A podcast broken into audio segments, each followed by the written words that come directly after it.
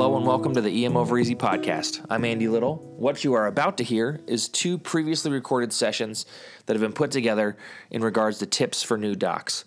We understand that the intern year is coming up rapidly, and we wanted to get this section out sooner than later for all those incoming interns. We hope you enjoy the next couple minutes of awesome tips. So before we get too heavy into the medical stuff, I wanted to get a tip from Drew and one from John.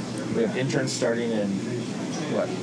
I have less than 70 days of residency, so less in less than 70 days. Oh God, I only have 70 days to get in my schedule request in for the first month. I know some of these interns. Um, what's your guys' can you give one piece of advice for Oh, Drew, you go first. You go first. Yeah. I I think my, my biggest advice to an intern is what they do before becoming an intern, which is to not worry about being an intern.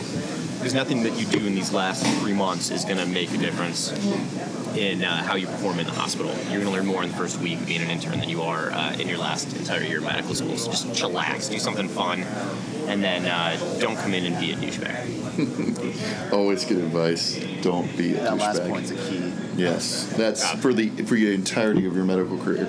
Okay. Right, but in particular, don't make me lay the smackdown on you in July because I've had to do that the last two years, and, and it just is not a good start. We can talk about that later. Oh, for sure. So uh, that that's actually very ethereal. So I'm going to go practical. So I'm going to give to you the best intern advice I ever got, which was from actually one of our uh, attendings, Dr. Uh, Kimberly Cunningham. I said, "What what would be your, your best piece of advice for me as as as an intern?" And this said with her the first day I worked with her, and she said. Pick a pair of jeans that you would like to remain the size in and put them on once a week despite wearing your scrubs. Because every Sunday you'll have a frank reminder of the reality of residency. And uh, it was actually quite true. It was pretty pretty amazing. After about two weeks, you go, man, these are getting a little uh, snug around the middle. And, you know, instead of getting to week four and not being able to fit in them, I had a reality check because you pretty much eat anything that's put in front of you. Um, so yeah, that would be my that would be my thing. It's simple, but it but it's effective. It's very true It, too. it, it also helps to counteract the uh, the concept that when you don't wear pants, they shrink. So by constantly putting them on, the waist stays the appropriate size. Because it's a proven fact that if you just wear scrubs for a long period of time, all your dress clothes and your jeans shrink shrink in Correct. size. It's not you necessarily getting bigger. it's just scientific. It's scientific. Andy is so blown away by these last two comments that he is literally speechless. So hashtag let's tr- let's uh, you know it's intern years coming up for a bunch of folks. Uh, as an incoming chief, you know not only of our you know you'll be you and Drew will be chief over 30 other residents. What's your guys' uh, big advice to the incoming interns from your perspective?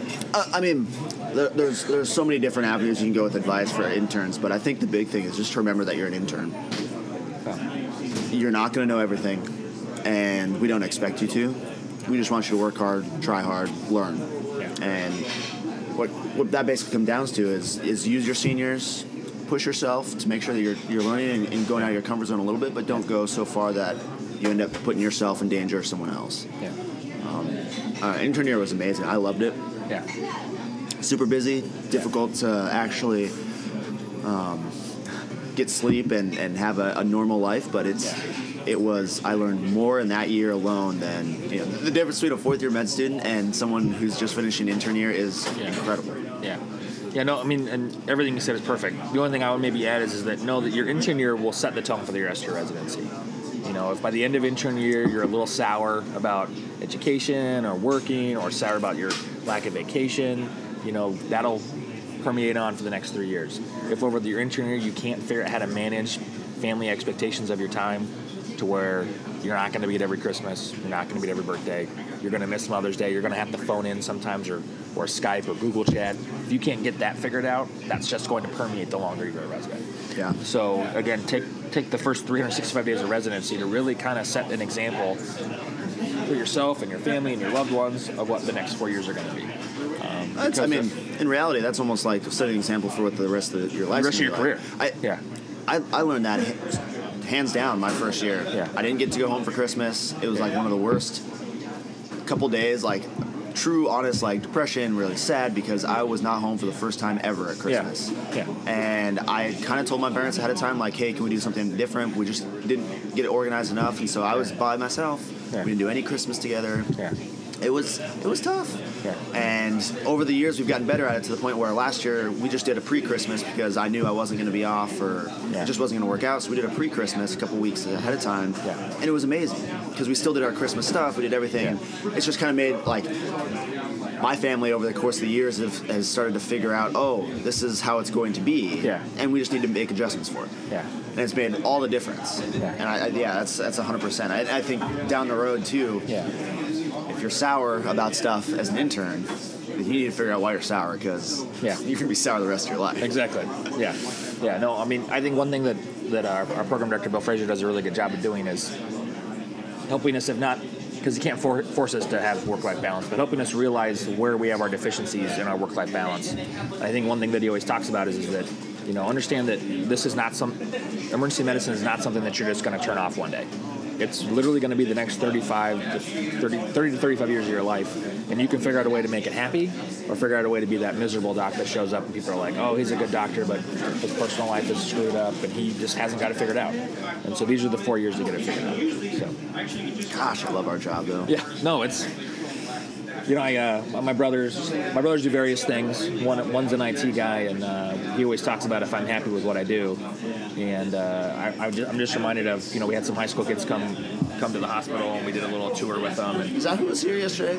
uh, no, it was a couple months ago. But Oh, yeah, no, no. yesterday was a high school kid though. That came and shot. I was like, who's this guy in a polo? A, a young budding doctor to be. Um, but uh, Good for him. some local high school kids came and we had a little panel with them, and, and somebody asked them uh, how long it takes to be a doctor. And so I explained that between undergrad and medical school, and then if you get a master's or a PhD before you get back to medical school, you know, you could be 15, 12, a minimum 12, up to 15 years of postgraduate training before you graduate from residency.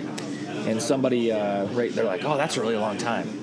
And I was like, but the best thing is, is at the end of my 12 years, in addition to high school, I will spend the rest of my life doing exactly what I've always wanted to do. And to me, that is amazing. You know, I, I have brothers that have been out of out of college for that long. I've got siblings and brothers-in-laws, and they are still trying to find exactly what they love. Yeah, my brother's in the same boat. He went to undergrad, did his thing, kind of just got a job afterwards because it was a job and it was great at the time. But now he realizes he needs something more, and so he's having to go back to school, Yeah. um, which is good because he's excited about it. It's pumped because it's Yeah. you know something new, something fresh, and something Yeah. he thinks he, he truly wants to do. Just took him a little bit longer to figure it out. Yeah. I, on the other hand, just decided, well, I'm just going to keep going to school until I figure it out and generate as much debt as possible. That's right. That's right. As much debt as possible. But at the end of the day, we'll spend the next 30 years doing exactly what we love. yeah. Yeah, taking care of patients and, you know, occasionally getting to see some sick people and have a fun time doing it. And uh, it's going to be pretty awesome. As always, we hope that you've enjoyed this session of our podcast, and we hope that you tune in to us on SoundCloud, and we will soon be coming to iTunes. So we look forward to having you subscribe to us there. You guys have a great day.